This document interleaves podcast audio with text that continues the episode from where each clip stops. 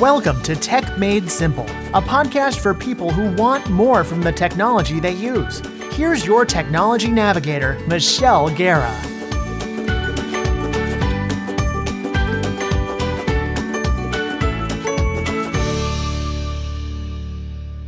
Hello there, my friend, and welcome to another episode of the Tech Made Simple podcast.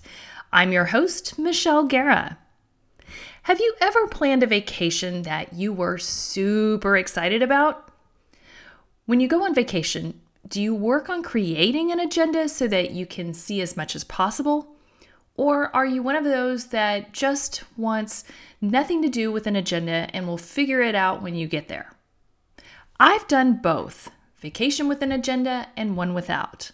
However, I think I felt more relaxed and at ease when I had some outlined agenda. Not an agenda that I had every minute of the day outlined, but general times I wanted to do things and some actual scheduled events that I would attend. I felt more relaxed because I had some sort of plan based on the list of things I really wanted to see and do. The vacations that I had nothing or zero planned, I felt like I wasn't getting much out of it. Sure, I slept late, found places to eat, and maybe did some fun activities, but didn't really feel like I got a lot out of the trip, or not, not as much as it, I planned it. Well, when it comes to travel or vacation to a theme park, at least one that has multiple parks, you want to get your money's worth when you go. I do want to express to you that planning is not necessarily written in stone for have to do or no wiggle room for change.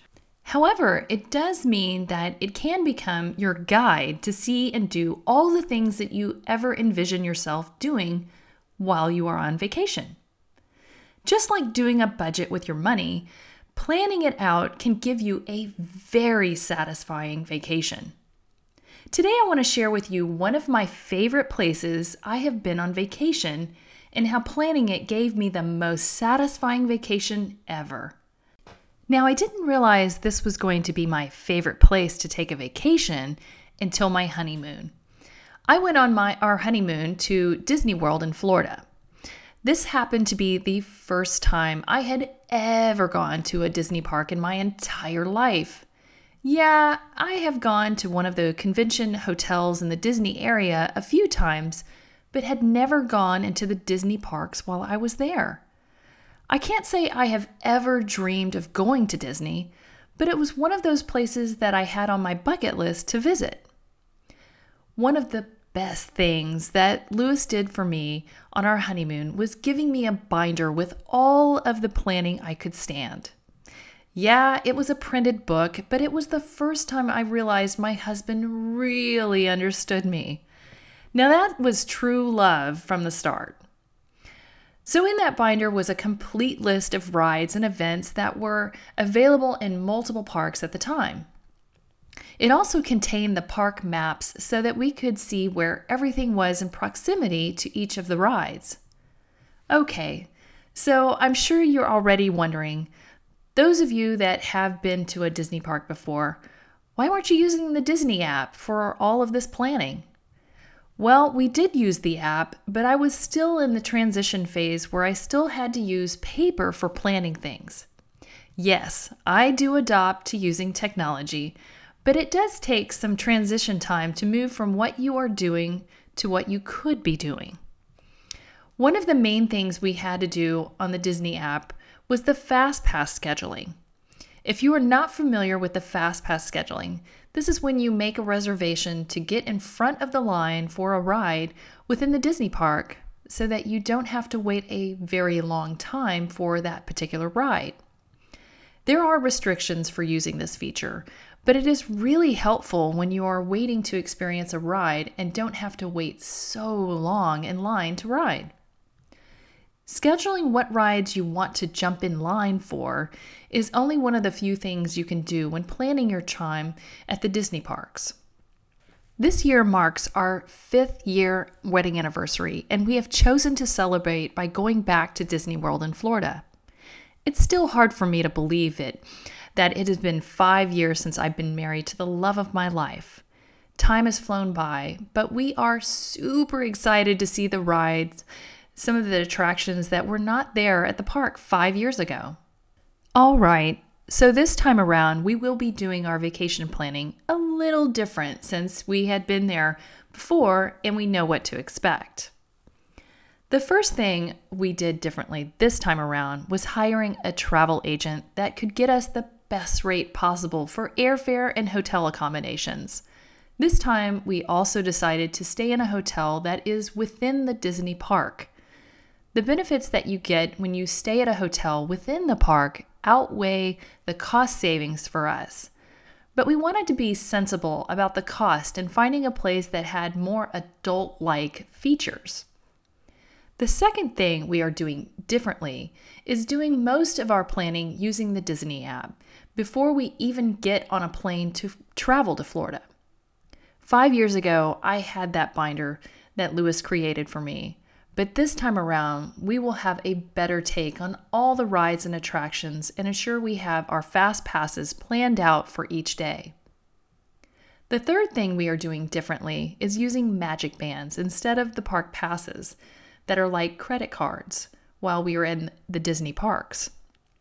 Those cards are used to the same way the magic bands are, but we won't need to have them hanging on our lanyards. We will still save that space for the pens we will be trading. The fourth and final thing that we have planned for this vacation is our budgeted money for the food and treasures we can't live without. Of course, during our honeymoon, we had budgeted money for the trip, but this time we have a way better guide of how much we will need to spend while we are there. We decided not to do the meal plans for the, the parks because we typically share and don't need all of the snacks that you get with them. However, we will use our magic bands to load gift cards and or debit cards so that we can use that for purchasing those things while we are at the park. By using the magic bands and staying at a local resort at this time around, it saves us from having to carry all of our stuff while we are in the park, meaning any of those treasures that we can't live without. The stores will have it delivered to our hotel room since we will be staying within the park hotel. So, in a nutshell, five years ago, when we first went on vacation to Disney, we just started to use the technology that was available to us.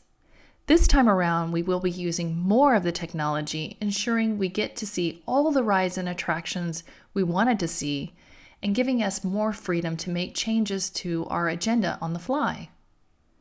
So, the next time you decide on planning your vacation to a theme park, you can consider using options for the different types of technology that are available to us. So, I know what you're thinking.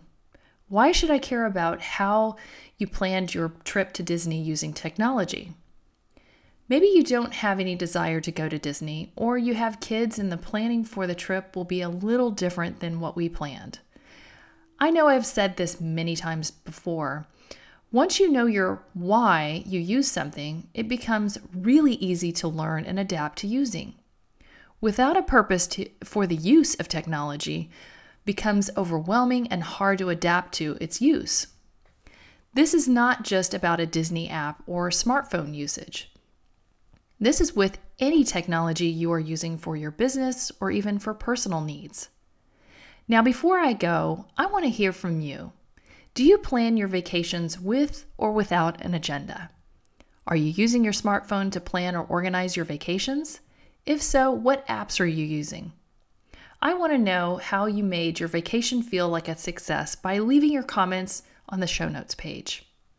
If you're still struggling with your own technology, specifically your smartphone and how it connects to or uses cloud technology, you might want to incorporate those concepts that I talked about today, but you just aren't sure where to start. I have the perfect online course for you. This online course will walk you through what cloud computing is, how it works with your smartphone, and why you should care. I give a deeper dive into the common platforms and benefits you can use today.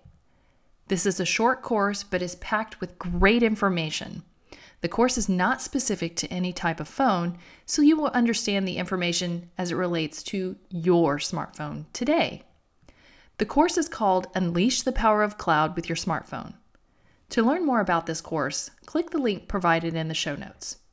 Until next week, thanks for listening.